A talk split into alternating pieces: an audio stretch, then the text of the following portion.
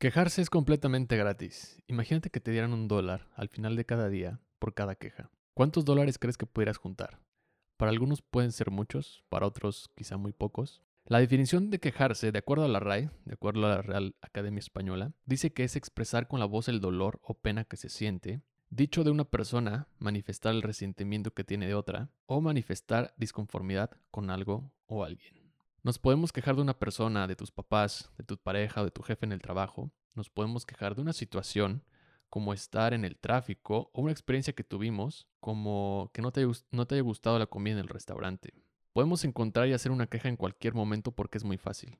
El internet que está muy lento, la lluvia que no te dejó salir a correr o la enfermedad que te mandó a la cama por unos días. Pero cuando has visto que quejarse le ha servido o solucionado algo a alguien. Tal vez para algunos les hace sentir bien porque en el momento les libera de su frustración, pero las cosas no cambian. Las circunstancias siguen siendo las mismas.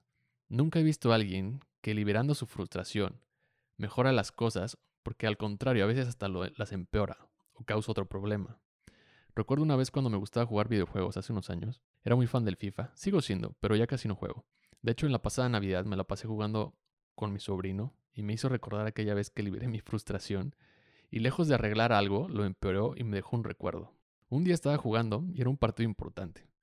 Para no hacerte el cuarto largo, falló un gol muy claro y enseguida me anotaron otro que me hizo perder. De la frustración, aparte de que grité y todo el desmadre, le pegué a la pared y como no era de concreto, el golpe se le quedó marcado. No me dolió al momento y después me dio risa. Me dio risa cómo este simple juego me gobernaba y sacaba esta parte de mí. Liberar esa frustración no servía de nada y hasta empeoró las cosas. De nada servía quejarme de si el otro había hecho trampa por usar un equipo mejor o poner cualquier otro pretexto. Nada iba a cambiar que ya había perdido el partido y además le dejé una marca a la pared. A lo que voy es que quejarse no sirve de nada, ni siquiera para liberar tu frustración. O al menos creo que eso es lo que pienso. Pero ¿cuál sería entonces la mejor forma de responder? ¿Existe alguna mejor manera de quejarnos o de gestionar estos pensamientos antes de decirte lo que haría un estoico, antes de irnos por la vía del estoicismo, te voy a contar un experimento muy interesante.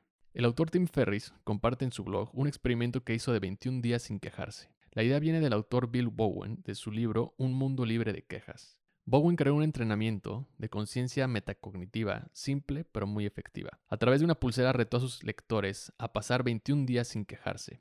Si te quejabas tenías que cambiarte la pulsera de mano y comenzar de nuevo. Es decir, si llevabas 3 días sin queja, si te salió una, tu número regresaba a cero. La idea fue un éxito y más de 5 millones de personas ordenaron la pulsera para probar el reto. En su blog, Tim Ferris comparte su experiencia y la cantidad de días a los que llegó, pero creo que lo más importante es el resultado que obtuvo en su reflexión. Ferris define quejarse como describir algo de manera negativa sin dar una solución o posibles siguientes pasos. A esto le sumó después también las groserías o cuando maldecía, como calificadores de quejas que le obligó a reformular su pensamiento a algo más preciso. Cada vez que se quejaba, al final de la queja siempre agregaba una solución o una acción siguiente.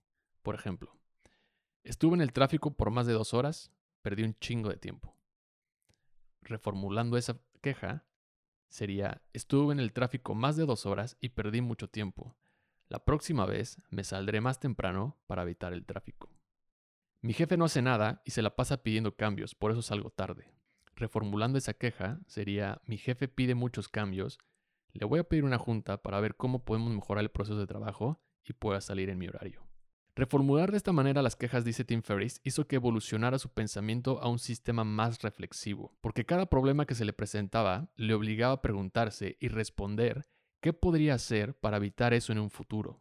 Además lograba eliminar los pensamientos negativos al ofrecer siempre una solución. Como resultado tuvo mejores conversaciones con amigos, mejores conversaciones en negocios y hasta mejoró sus horas de sueño. Dice que todos prefieren estar cerca de las personas que solucionan problemas orientados a la acción. Tal vez por eso los estoicos tuvieron muchos seguidores y tal vez por eso el estoicismo, en nuestro mundo moderno, aplique perfecto para cada una de sus ideas. Marco Aurelio escribe en sus meditaciones, todo lo que sucede es soportable o no lo es. Si es soportable, entonces soportalo, deja de quejarte. Si es insoportable, entonces también deja de quejarte. Tu destrucción también significará su final.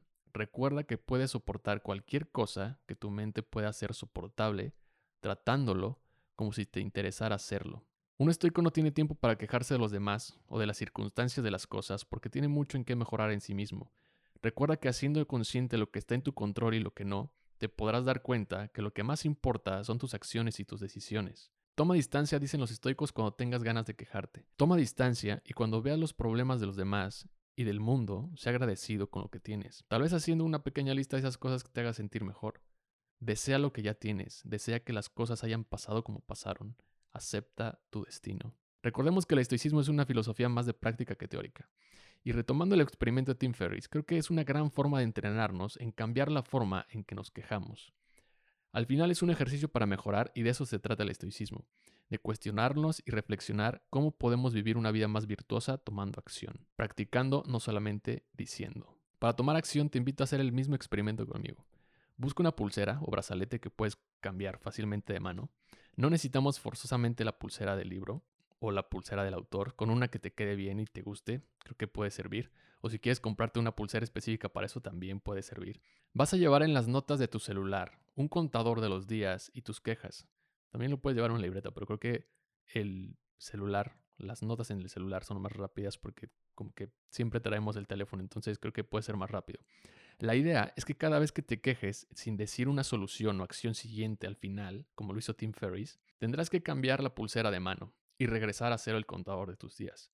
El objetivo es ver cuántos días puedes mantener la pulsera en una sola mano, lo que significaría que entre más días seguidos tengas, mayor será tu mejoría en tu pensamiento reflexivo y tu crítica constructiva. Hagámoslo por 21 días y veamos qué pasa.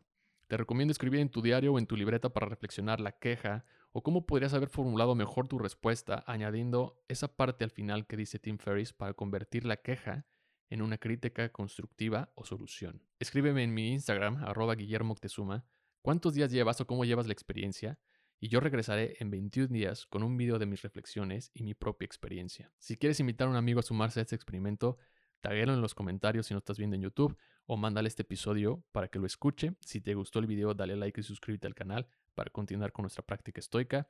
Si nos estás escuchando en Spotify o, Apple Podcast, comparte el episodio con alguien que creas que también le puede interesar. Muchas gracias por escuchar. Nos vemos la próxima semana.